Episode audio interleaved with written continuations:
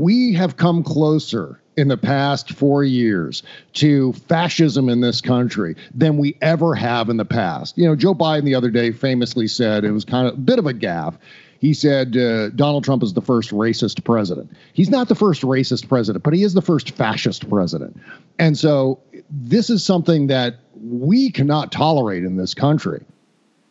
Hello, everybody, and welcome to the Banter Podcast, episode 20. This is your host, Ben Cohen. I'm here with my co host, Mike Luciano. And today we have a very, very special guest for our 20th episode. We have the great Bob Cesca of The Bob Cesca Show. Bob, how are you today, my friend? It's, it's, uh, it's fantastic to have you on. I'm doing great. Thanks for having me on the, the show. It's, uh, it's about damn time you invited me. I know, Mike. We we we should he should you should have been guest number one on episode number one. No, I wouldn't want to screw up your pilot episode. Yeah, you work someone like me in later on. That's uh, that's how this works. That's how it works. Okay, okay. Uh, but we've got a ton of questions for you today, Bob. Like it's uh, you, you know you, you you've been really on top of what's happening with Trump and his um, move to becoming a, a semi dictator. So uh, we've got a ton of yeah. questions for you today. Um, but uh, Mike, um, it's exciting to have Bob on, right? Psyched to have Bob on. I really want to hear him weigh in on five words. well, it's what's on everyone's mind, and that is person, woman, man, camera, TV. Yeah. So, Bob, I'm impressed. I mean, so you can remember all the words, right? And you ask me five minutes from now, and I'll give you the same words in the same order, and you will all be very impressed. Yeah. But, Greatest uh, so, clip of the president that I think we've ever heard. I mean, as far, and by great, I mean awful and stupid. It, it just, it emphasizes everything that's wrong with him. I mean, from the self aggrandizement, uh, you know, oh, I was the greatest at this test. I mean, it's the easiest test in the world, which is the intent of it.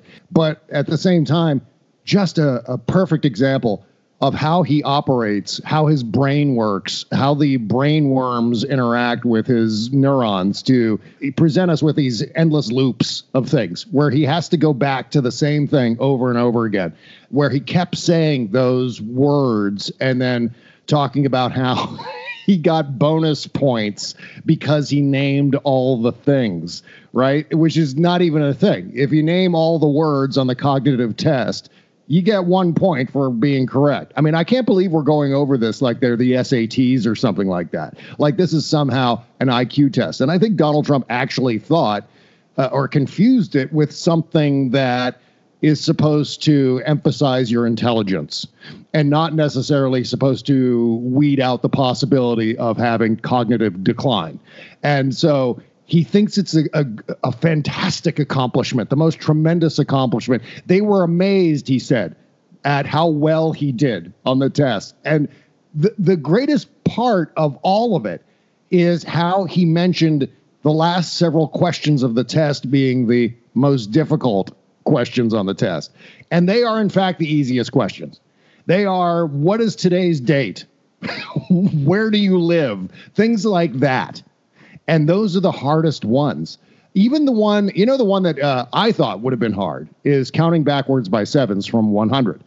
But even that was like a multiple choice, and you only needed to subtract four times. There were just four hops. so that maybe that was the difficult. I don't know. I don't know. But again, he's seeing what he said. I mean, he's saying what he sees. It's almost like Brick in um, uh, uh, Steve Carell's character in Anchorman you know, where he's talking about I love, I love, lamp, that scene, I love carpet. Are you saying what you're seeing, Brick? Yes, I love lamp. And that's what he saw. He saw a person, he saw a man, he saw a woman, he saw a camera because he's on television, and he saw a TV because Donald Trump insists upon having a monitor so he can see how he looks on television. That's why he's always glancing at the camera. If you notice that, he always kind of makes those creepy glances right into the camera. Well, he's also looking at the monitor to make sure he doesn't look stupid, which of course he always does. So, uh, yeah, person, woman, man, camera, TV is now part of the Donald Trump lexicon, part of the madness of 2020. I have to play the clip. This this is actually from Sarah Cooper's lip syncing version of it. So while you guys are just hearing Donald Trump's voice, I actually get to watch her reenact this. So sucks for you guys. yes, and he said there actually is, and he named it, whatever it might be. And it was 30 or 35 questions. The first questions are very easy. The last questions are much more difficult. Uh, like a memory question, it's uh, like you'll go person, woman, man, camera, TV. So they say, could you repeat that? So I said, yeah. So it's person, woman, yeah, yeah, camera, TV.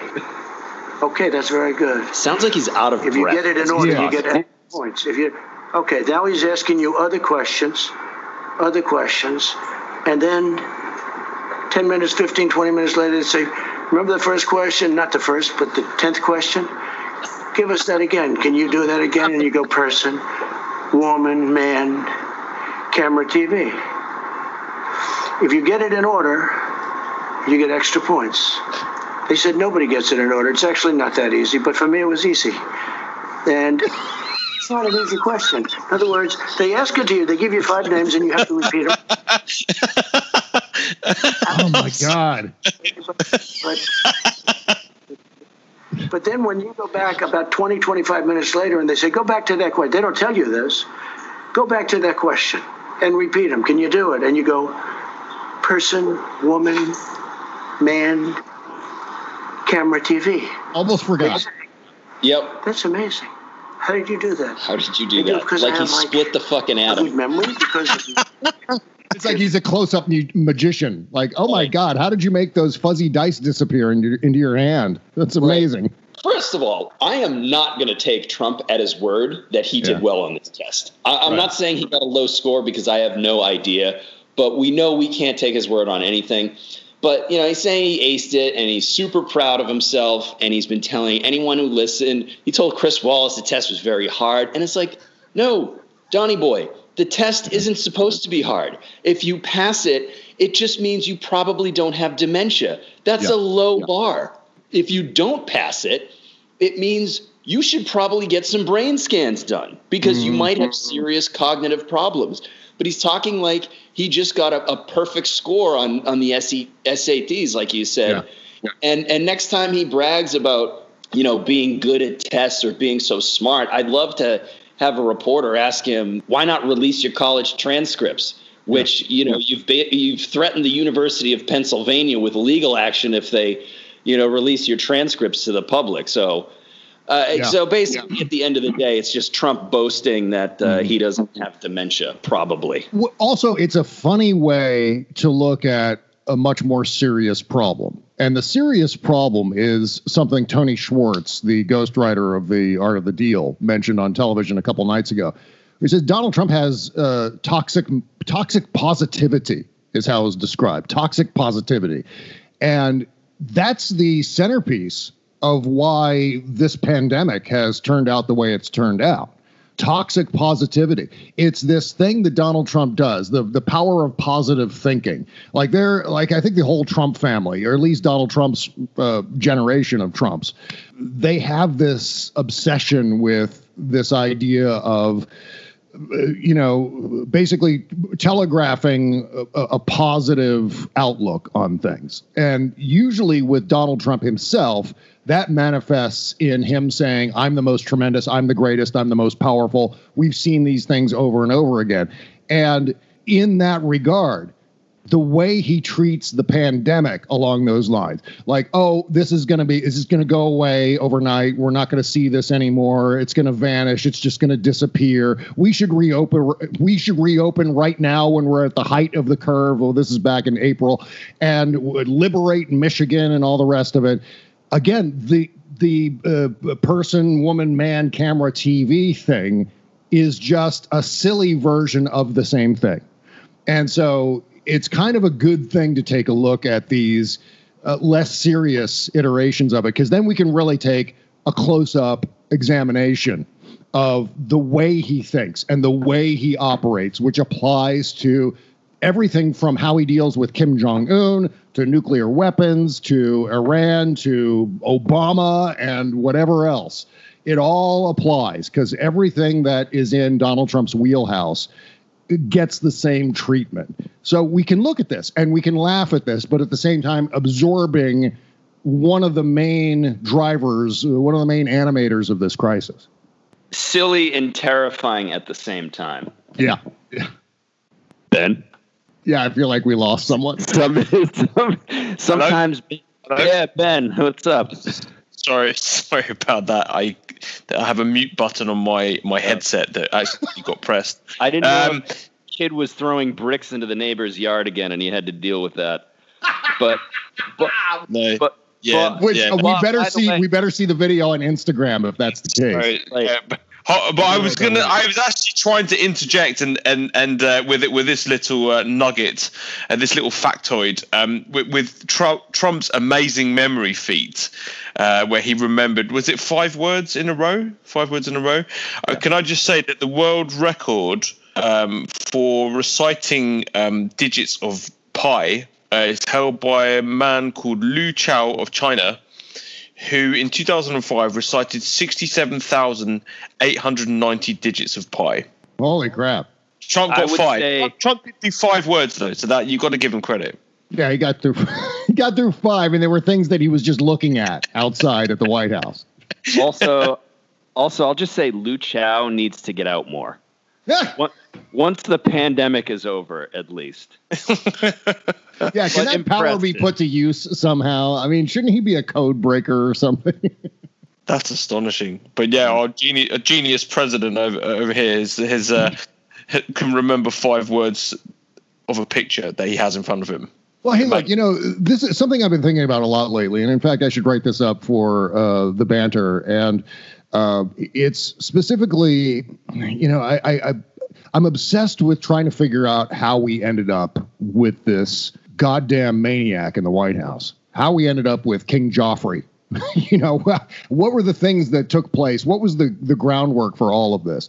And I think one of the things, and one of the main things, is the fact that so many Americans decided, hey, the presidency, ah, it's meaningless. Doesn't affect me at all. We can have fun with this. We can elect anyone to it, and anyone can do the job. It doesn't matter because who's the president anyway? They don't, you know, I see read all this crap about issues and I read what the president said this, the president said that.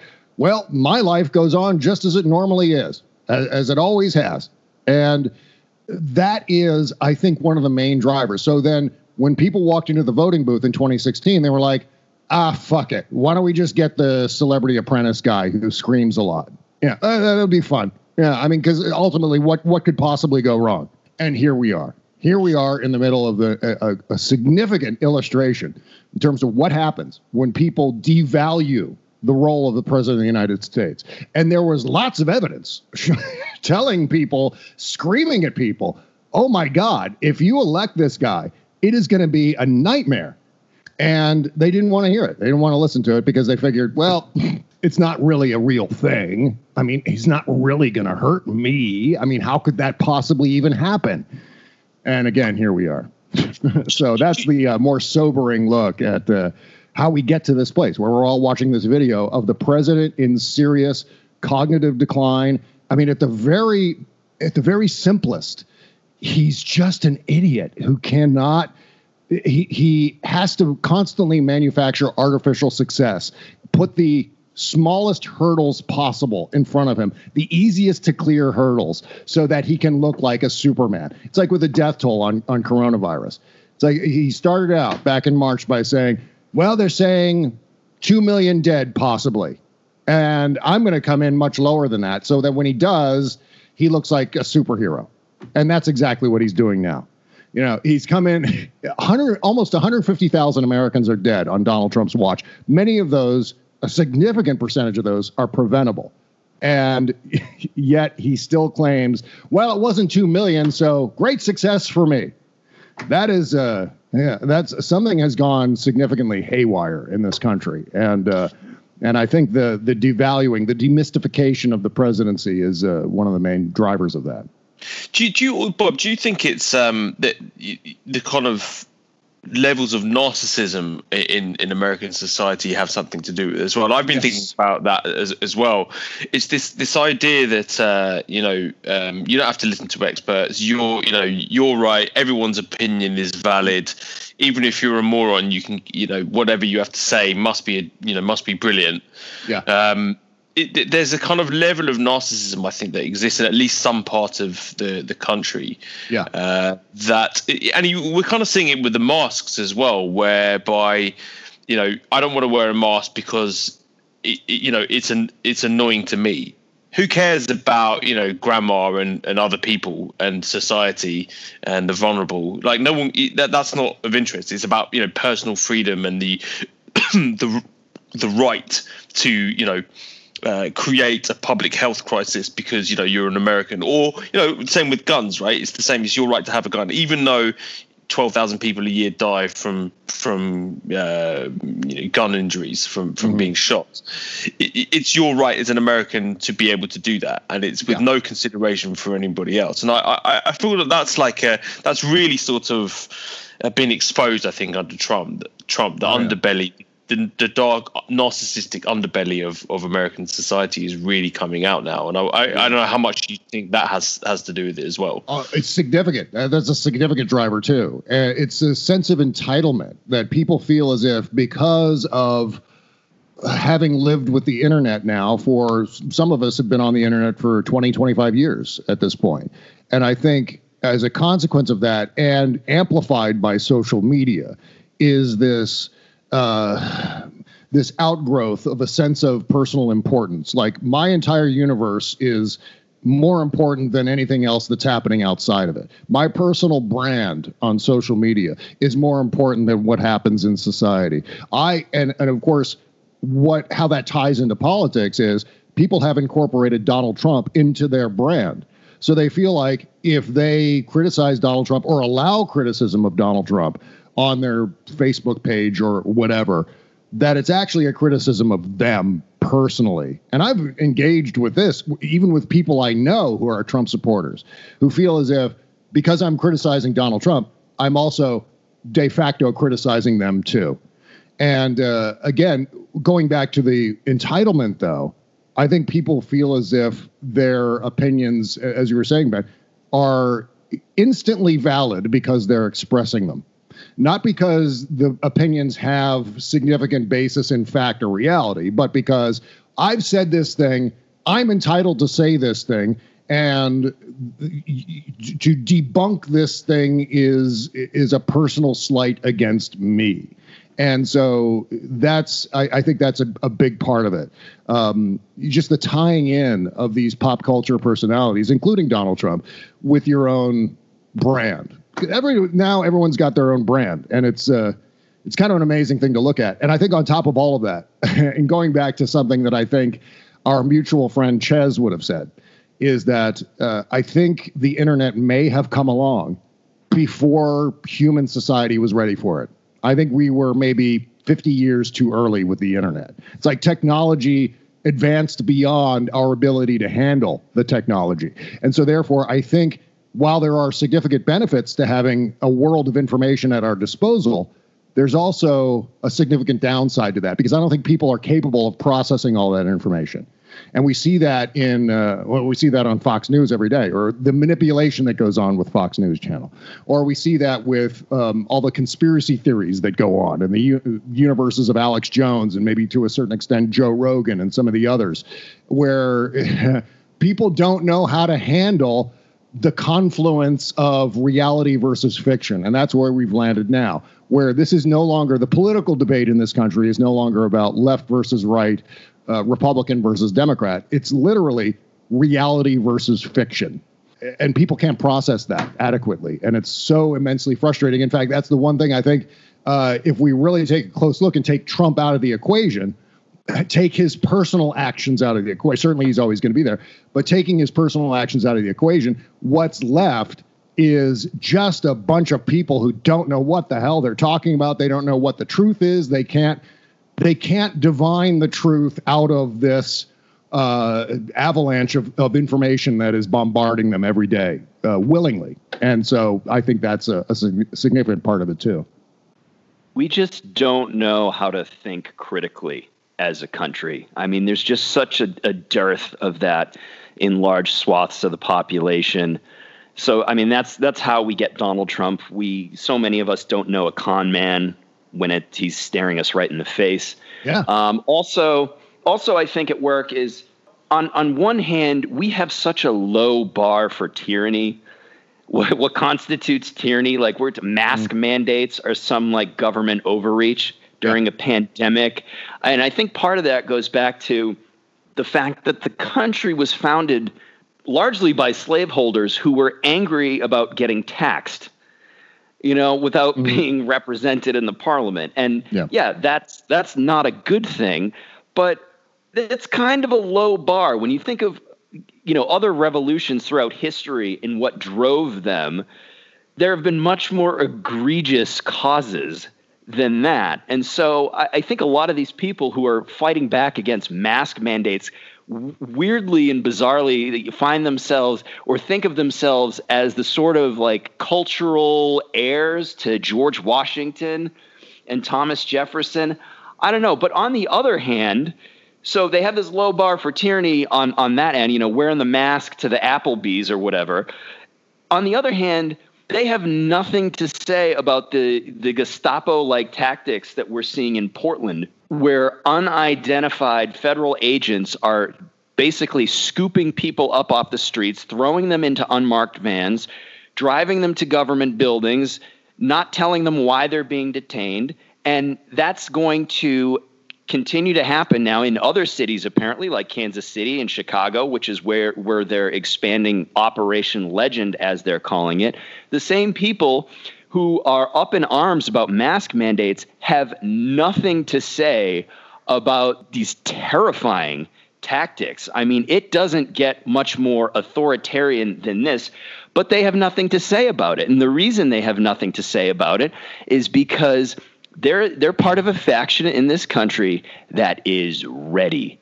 They are ready for an authoritarianism helmed by Trump or mm-hmm. somebody that they like. They're ready for it. And as much as they say, you know, how they like freedom and they're against tyranny, you get the right person and Trump is that right person for them they will follow him up to and including cattle cars for dissidents. Yep. I have no doubt about that. Again, they've latched themselves to the Trump brand. They've incorporated the Trump brand into their own social media brand. And I'm talking about just generically speaking, generally speaking, uh, you know, your average red hat, your average Trump supporter. That has been woven into the, the fiber of their being. So when they see Donald Trump behaving incompetently, they are desperate to try to find some sort of justification to make it actually acceptable. or if you criticize Donald Trump's incompetence to them and show them this video, they'll just immediately assume you're somehow deceiving them. They'll, they'll they refuse to see the reality of the dynamic here because they they are so ensconced in just this manufactured artificially formed in a Fox News laboratory, this kind of nonsense that gets pumped into their uh, bloodstream on a daily basis as they, uh, you know, religiously absorb Fox News channel. And religiously is actually kind of a good word too, because you see a lot of crossover here, a lot of susceptibility to.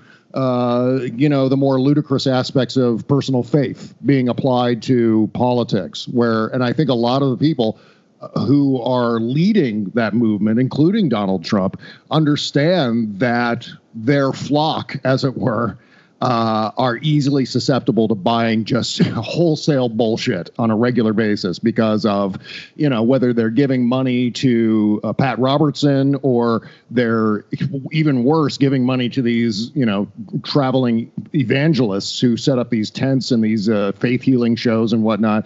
So there's an entire demographic out there that is just absolutely ripe. It's like a sucker demographic.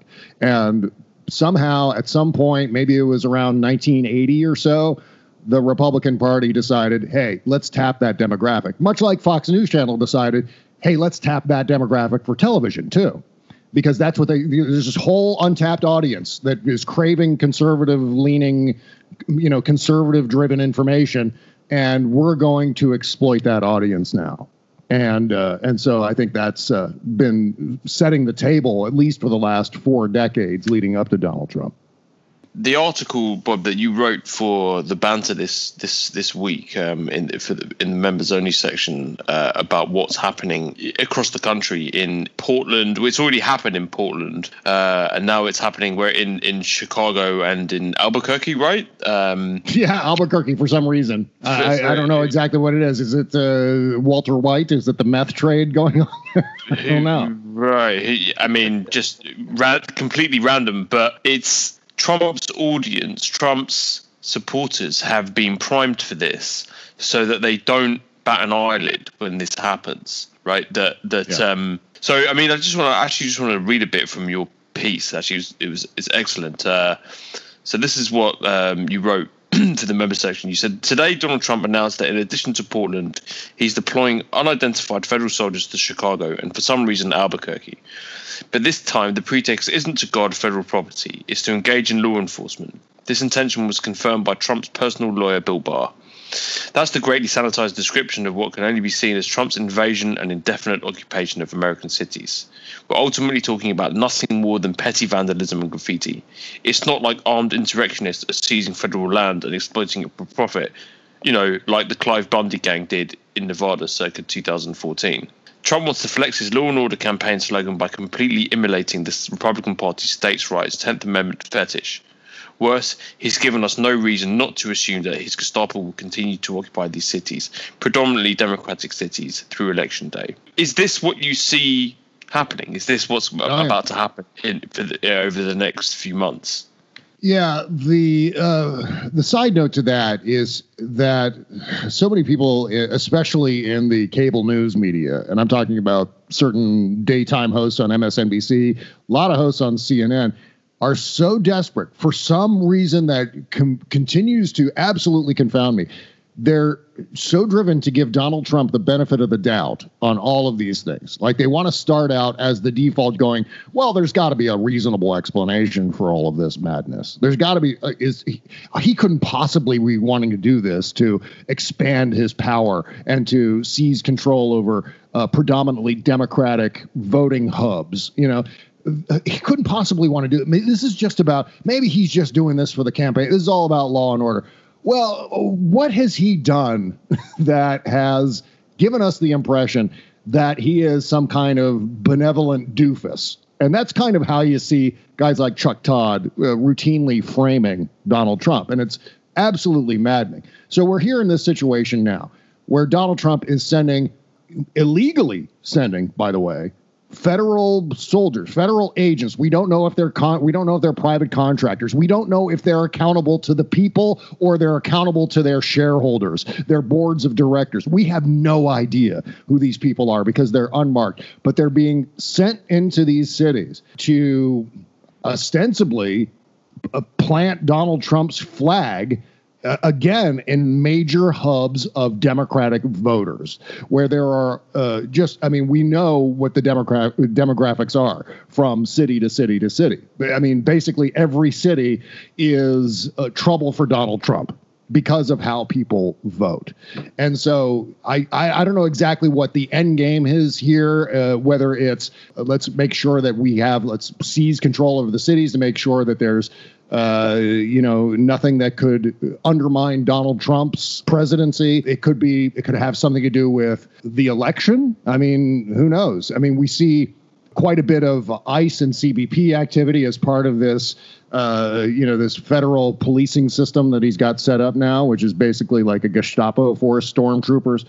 But uh, so what that's going to do, the effect of that, is going to be terrifying to, let's say, newly sworn in immigrants who are now American citizens, but who were once immigrants who came to this country? Are they going to be more likely or less likely to go to a polling place in their city if they know that ICE and CBP are probably going to be lurking around? You know, it's that's just one example of many kind of scenarios that could crop up to suppress the vote using these uh, shock troops or whatever you want to call them. And so that may be another motivation for Donald Trump. But regardless, what we see as an overall historical effect here is that, yeah, for the first time in the United States, we have a chief executive who's sending federal soldiers into cities to operate in a way that is purely unconstitutional. There is no federal statute. There is nothing in the Constitution. In fact, everything is contrary in the Constitution that the federal government is not a police, not a domestic policing force. There, right. this is a, this is something that's exclusive reserved for the states. And what drives me crazy is when I see Republicans, especially on the Hill, going, "Yeah, this is fine you know, the 10th, 10th Amendment fetishists and the people who are into states' rights and nullification, people who were screaming about Jade Helm 15 five years ago. You know, oh my God, Donald Trump or uh, Barack Obama is taking over the entire South, Texas and Florida, and all the rest. These troops are gonna, it's gonna be martial law, and they're softening people's minds to the concept of military occupation. We have to stop this now for liberty and freedom and rah rah rah. And here we are. Here we are, where that exact thing that they were worried about five years ago is literally happening now. So, my God. Here we are. Uh, as you pointed out, uh, they don't have, you know, these federal agents, they don't have the authority to, to do a lot of what they're doing. Yes, they have the authority to enforce federal law in the states to protect buildings, federal buildings, from vandalism, but they don't have the constitutional authority to enforce local law, which yeah. in most of these cases is what we're we're seeing with you know riots and unrests. Like these are local matters, and they really have no business being there unless they have been invited in, and they have not. And you mentioned the, the border patrol and ice. These are uh, justin rosario had a, another piece in the banter newsletter earlier this week and he was talking about the border patrol people in oregon.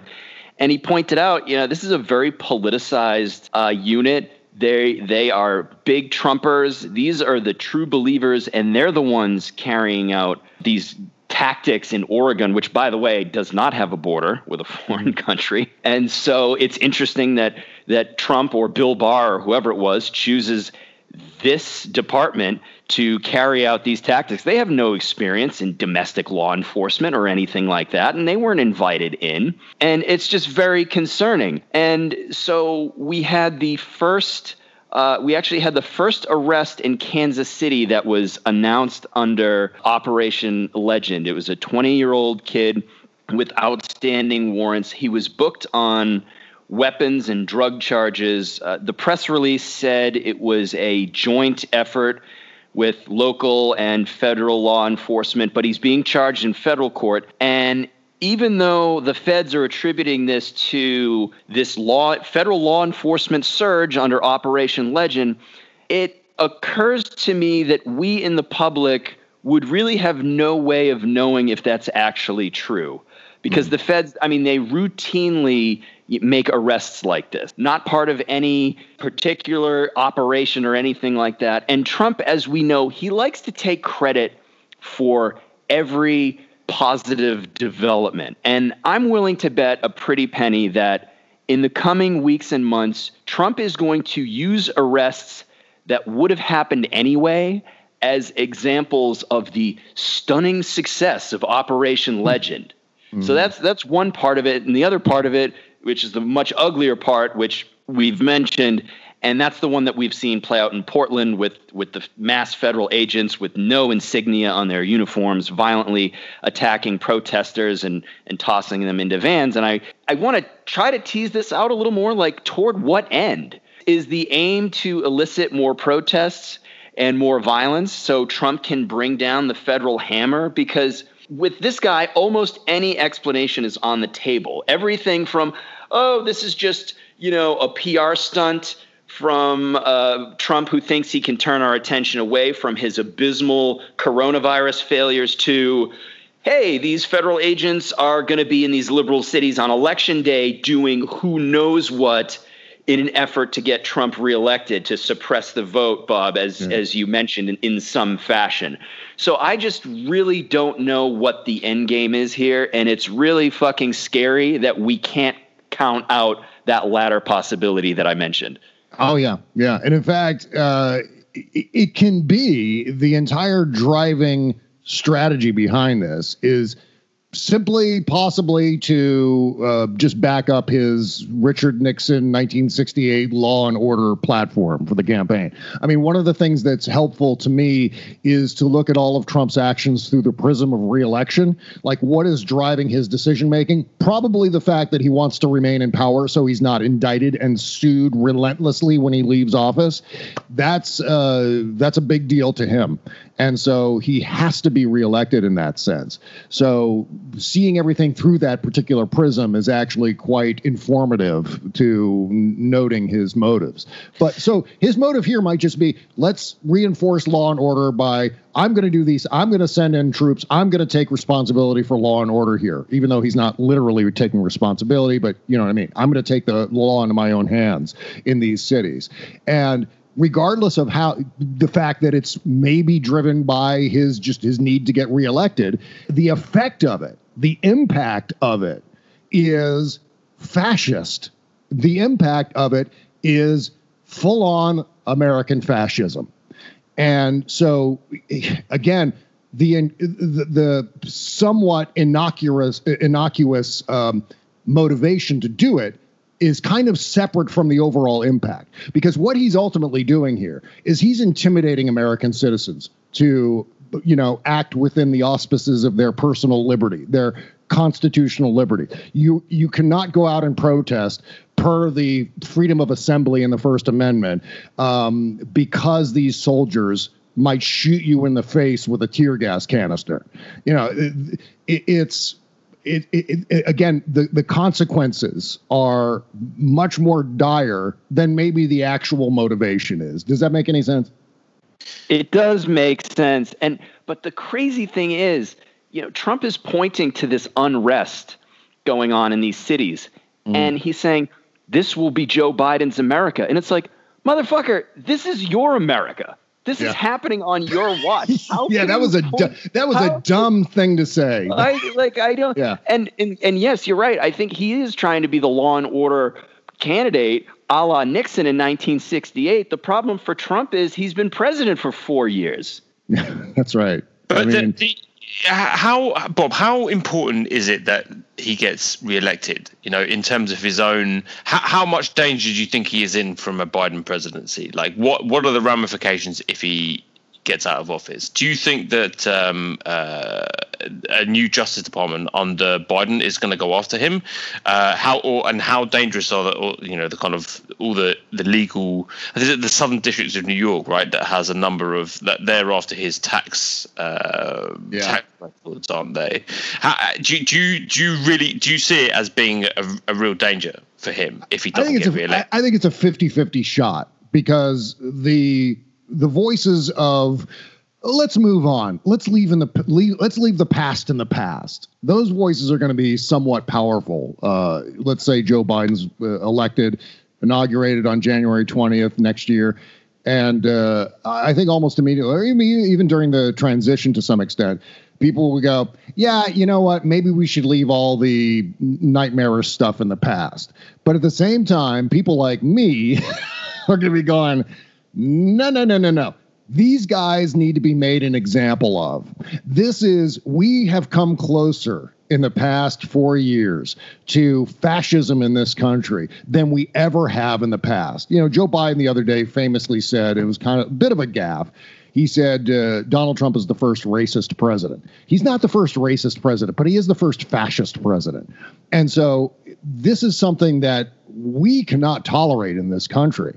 I mean, I hate to invoke sic semper tyrannis, but because of the John Wilkes Booth connotations, which I'm not suggesting that, but I am suggesting, yeah, thus always to tyrants. You get a tyrant in the White House, that tyrant has to be made an example of. We have to make sure that that tyrant and his regime are not able to, one, continue operating, and two, setting an example for all new tyrants who are going to pick up the baton and run with it. My one of my ongoing concerns is Trump copycats moving forward. Someone like Tom Cotton, who isn't a doofus like Trump, but who is ideologically a maniac like Trump.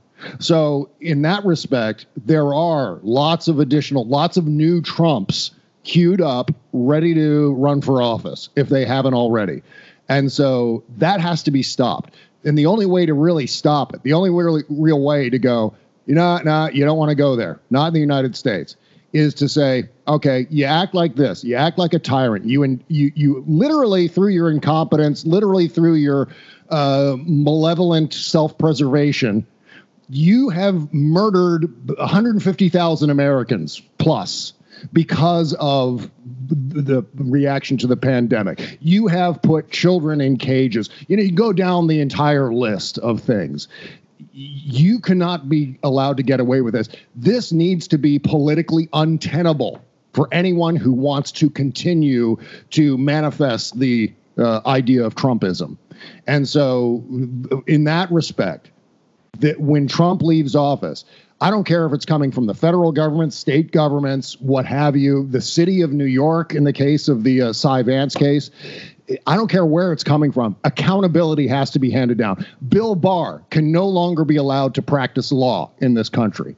Um, Paul Manafort has to re- remain in prison. Some of the people who have enabled Donald Trump need to be made examples of, including Trump himself. I mean, the best case scenario, the best way that we know that we have done our jobs as citizens pushing for accountability is if Donald Trump's descendants, Donald Trump's grandchildren and their grandchildren, are afraid to mention that their last name is Trump.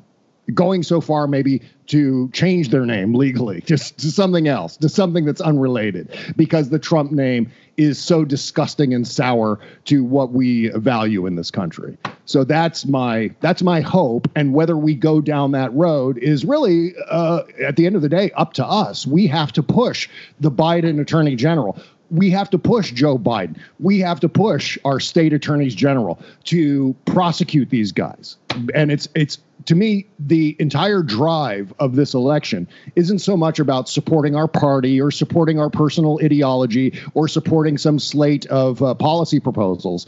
The drive with this election is about American patriotism. This is a patriotic election. And the people who love this country are going to get rid of Donald Trump like a disease, slice it out of the system entirely. And so that's what needs to happen you know, there's the there's the long answer to your quick uh, question.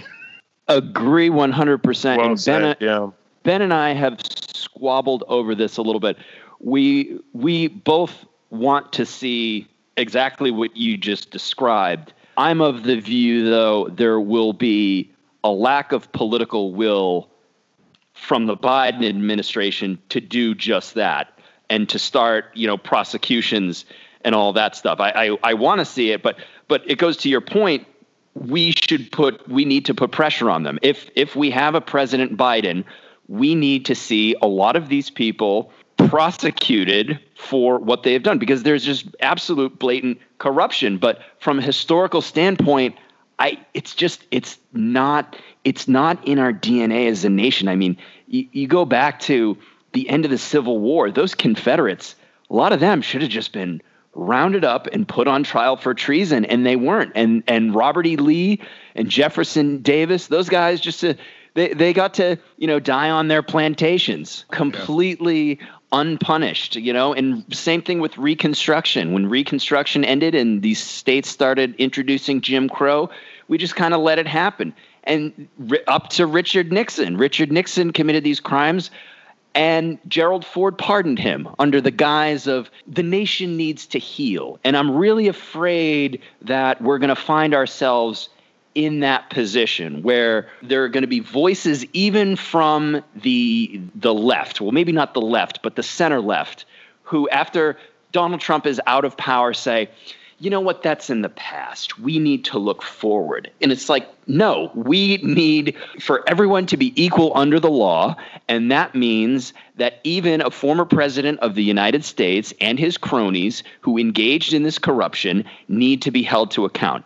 I am skeptical of that happening. I want to see it happen, but I'm I'm quite skeptical. I just think yeah. there's going to be a lack of political will to do well, it. You yeah, know, think- you know going to be so, sorry, but but you know who's going to uh, who I think is going to be one of the major hindrances to this. It's going to be the the far left. It's going to be the um, the Greenwalds and the Taibbis and the yeah. you know the, the the leftists who are going to say no, we shouldn't focus on that. We need to focus on the Democrats and how how how uh, cowardly they are and how badly you know they've done and whatnot. That Donald Trump is their fault and etc. etc. And we can't talk about we we can't punish uh, people in the past. We've got to look to the future, and that means getting rid of all centrist Democrats. That's what I see as, yeah. uh, as going to be a major hindrance. Well, you know, I absolutely respect and admire the Abe Lincoln second inaugural, you know, with malice toward none, charity to all uh, concept that was laid out right at the tail end of the Civil War, and uh, and it made a lot of sense, I think, to a certain extent at the time.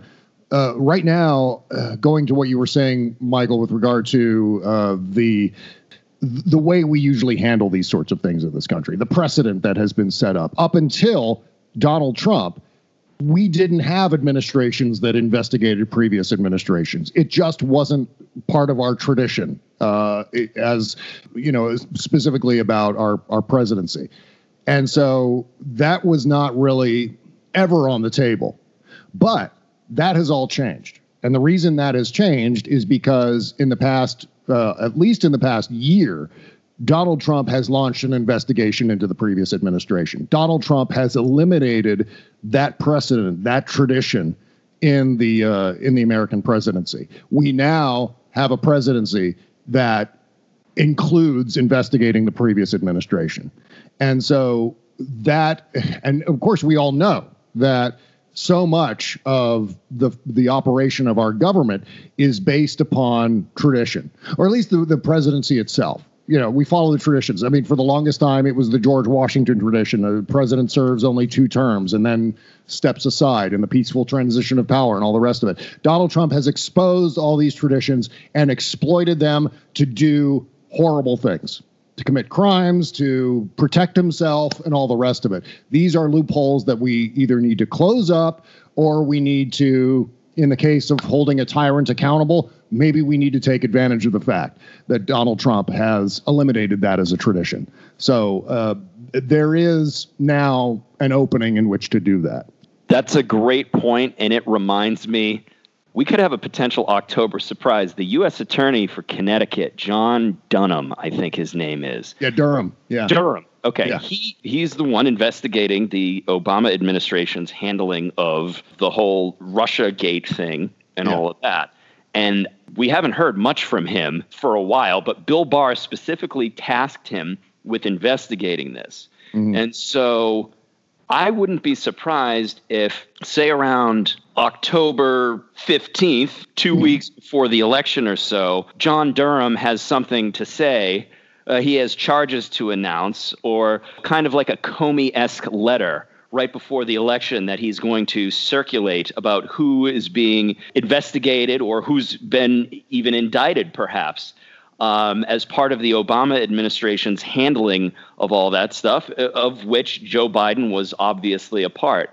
I mean, I think that uh, that makes a lot of sense. Uh, I, I, don't know. I, again, it's it's something that we have to do. I, I am It's weird to say this. I, am kind of grateful that Donald Trump himself eliminated the precedent for investigating previous administrations. But uh, I, I, think uh, if there's anything that he has done that we need to take advantage of. It's that one. You know, I used to think this guy was Trump. I used to think he was too lazy and incompetent to march us toward fascism, plausibly. Mm-hmm. But uh, what, what's been going on the last couple of weeks has definitely caused me to reassess my position on that. Oh yeah, yeah. I, well, still, I, mean, I still oh, think he's crazy and incompetent, but on this one, I mean, who knows? Barr could be the driver of this. Like when when Trump threatened to send the military to American cities, you know, the Pentagon was definitely they def they didn't they don't want to do that. The the military brass they do not want to deploy their men for the purposes of domestic population control. And I could picture Bill Barr stepping in saying, "Mr. President, there's a better way to do it. Here's mm-hmm. how." Yeah. I can I can definitely see that happening, and I think that what, also one of the things we've learned from watching Trump over the past few years is that when he's cornered and when things are very, very, very bad for him, he is incredibly dangerous. Yep. This is Trump when he's at his uh, when he's at his worst because he focuses. I, I have seen this. What happens when things get really bad and it looks like he's about to lose, uh, or there's a scandal that he can't get himself out of. Trump will do literally anything. He is capable of anything, right? I mean, you know, the the, the best example of that that I saw was during. Um, after the whole, you know, grab by the pussy tape was was released, uh, and then Trump then staged a press conference with all the all the Bill Clinton accusers, right? In in it was like you know WWE style, Jerry Springer style election campaigning. I mean, it was one of the most grotesque spectacles I've seen in in political history. I've never seen anything like that. You, know, but uh, he has no shame, so he'll do it. You know, and that's what I that's what concerns me. It concerns me that as the election gets closer and closer and closer. And the polls, you know, we, we discuss the polls of the podcast every week, and and uh, Mike's been telling me there's no point because it's they're saying the same thing, but. I don't think they are. I think the polls are it's getting worse for Trump. It's not getting better. It's getting worse. Like, oh yeah, yeah. Biden's lead is increasing everywhere. I think he's up 13 points in Michigan, which is which is insane. Uh, yeah. and, and and and this Trump you know he's starting this is starting to kind of grapple with this reality. And i think the more he grapples with this reality the crazier he's going to get. Yeah i think that's uh that's also a possibility. I think what's amazing to watch right now is the fact that what happened in 2016 is not happening this time. 2016 donald trump could say crazy shit and his poll numbers would go up now no matter what he does his poll numbers are going down and the thing with Donald Trump that's actually kind of encouraging is the fact that it's almost impossible for him to pivot. In fact, it's, it's completely impossible for him to pivot. Already, you know, earlier in the week, there was, you know, again, the usual suspects, Chuck Todd. Oh my God, the, uh, the president has decided to take a new tone when it comes to the pandemic and wow he's talking about masks now. That's interesting and i can't believe he's doing this. Well, yeah, that lasted all of 24 hours. You know, there was a video that they posted yesterday where uh, Trump is out on the White House lawn pretending to throw a baseball with a bunch of little leaguers, not a single fucking mask anywhere to be seen, no social distancing going on, giant group photo taking place, no one wearing a mask. I mean, just the, oh yeah, okay, so sure, the president's supposed to be setting a, an example now because of his new town, which doesn't fucking exist. it just it, so uh, he just he cannot ever ever uh, become the kind of person that would be successful in this role and so therefore that's why i think he tries to muscle the role to conform to him. He's muscling the presidency to fit his twisted worldview, his non-existent values, uh, which is why we see, uh, you know, the State Department gutted, which is why we see just a whole slate of executive orders uh, that, I mean, Donald Trump now thinks that he can create law using executive orders. His interpretation of the Supreme Court's DACA ruling was that I can create laws with executive. It doesn't matter. Uh, Congress is no longer relevant in that in that respect. So, um, you know, he's just got the wrong idea when it comes to all of these things. He doesn't understand the presidency. He doesn't understand the strictures on the presidency. He doesn't understand the traditions of the presidency. And he feels as if if it's not illegal, he can do it. Doesn't matter if it's unpresidential. It doesn't matter if it's something that leads toward or is fully fascist. It doesn't matter if it's he's permitted to do it if there's legal loophole that uh, Cipollone or uh, whoever before him had uh, devised, then he's going to waltz right through that loophole. And again, that's one of those things that we need to uh, address when he's gone. I mean, there has to be an entire series. I was relieved to see Adam Schiff talking about uh, what he referred to as post Watergate reforms, like a slate of things that uh, legislatively are, have to happen in order to prevent this from happening again. And I would go so far as to say constitutional amendments have to be ratified in that process too, in order to fully codify them and in, in order to make them no longer susceptible to court challenges. Because we can we can guarantee that whatever actions are taken against Donald Trump after January 20th, knock on wood, everything goes well, uh, the conservatives, the Red Hat Entertainment Complex, they're going to be screaming Oh my God, you're persecuting conservatives. The Democrats are getting in office and they're locking up conservatives randomly. Oh my God, it's and they're going to say fascism, you know. Um, but we have to ignore that and we have to move forward with what needs to be done so this doesn't happen again. Yeah, like a constitutional amendment clearly stating that the president must, an incoming president must divest himself completely yeah.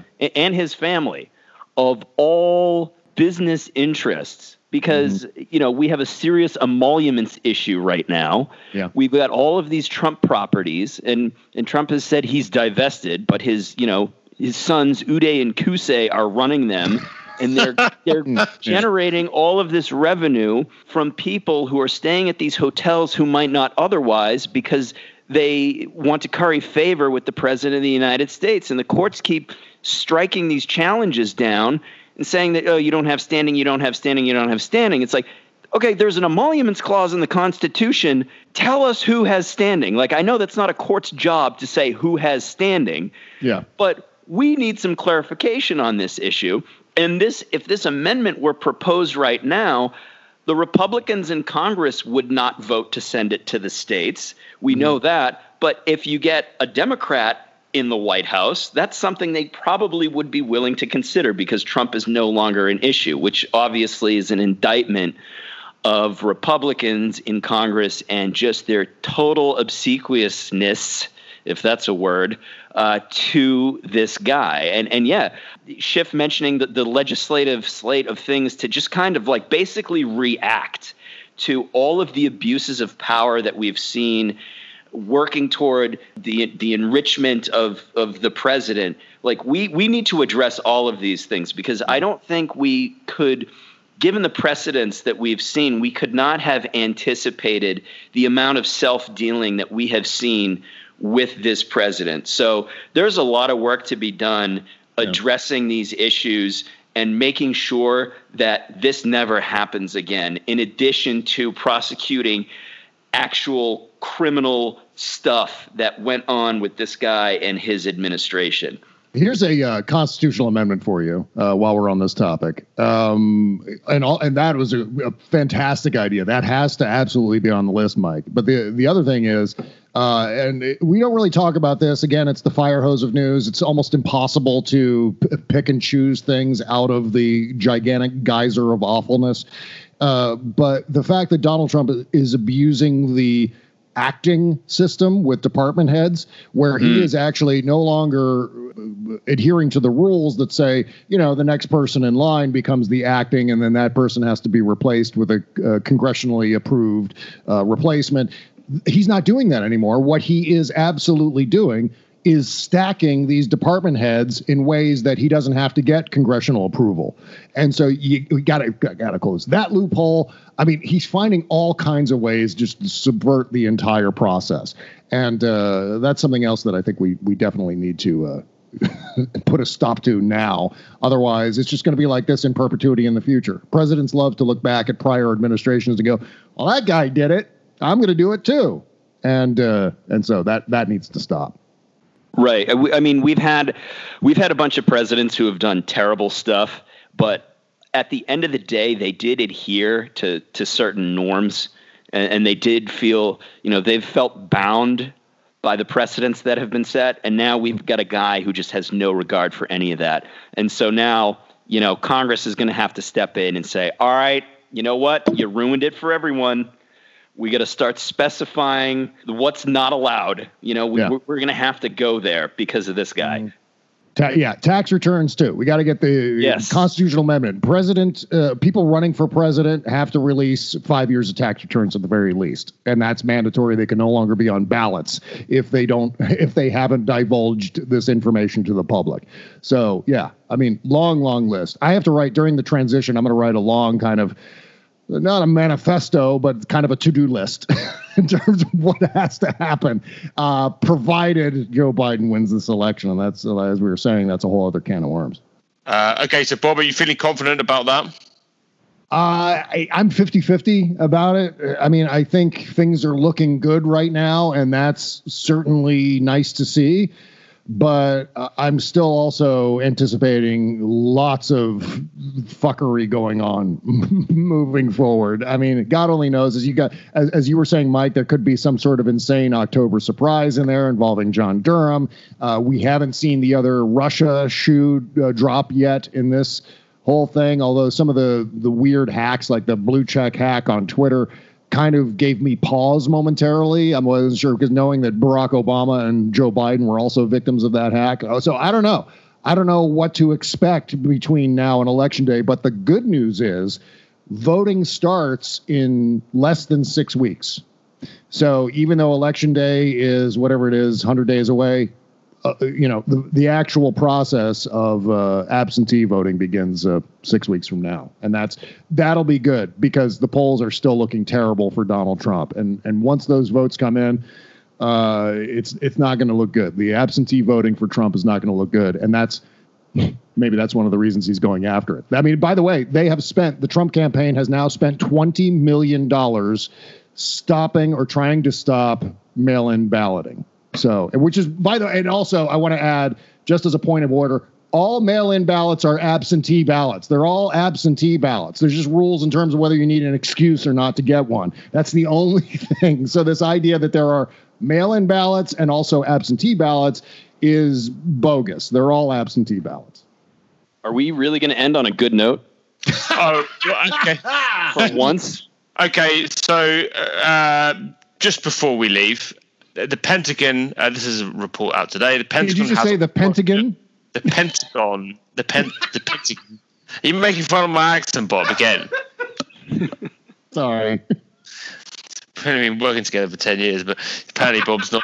still going on. Still going on. I used to take email abuse from both you and Chez for years. Tally ho, chip chip, period. Sorry. Oh man, don't don't lie and say that accent hasn't helped you in significant and personal ways over the years, Ben. It may it may have done. it may have done. All right.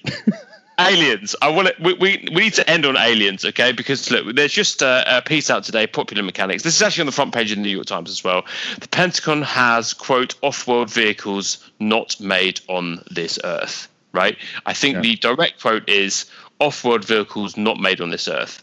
What yeah. is going on? What is going on here? Okay, 20. How can 2020 get any crazier? Right. Yeah. This, the New York Times is reporting that the Pentagon's secretive UFO unit is going to make some of its finding public, and the newspaper said one consultant to the agency has briefed U.S. Defense Department's officials of some highly unusual discoveries, including items retrieved from off-world vehicles not made on this Earth. Right, that's from the Huffington Post, and it's talking about an article today in the New York Times. So, yes, aliens.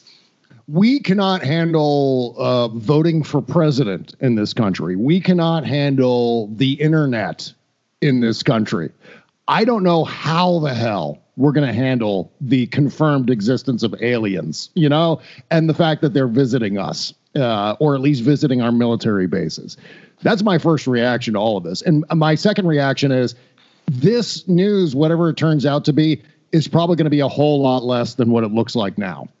it's probably going to be, well, we have a mysterious fragment of something or another, and it's a xeno mineral of some kind, and we don't know where it comes from, but it doesn't come from the planet Earth, and and that may be it. Uh, we might also find out that they're just drones buzzing the you know i don't know i don't know. I'm just i'm thinking that there's going to be some kind of much more reasonable explanation to it. I mean at least that's my hope. I mean as much as i would love to see the idea of aliens you know uh, in other uh, galaxies even or certainly other star systems as fun as that would be at the same time the can you imagine like the the entire group of Karens and mask shirkers and all the rest of it just going indiscriminately batshit over this.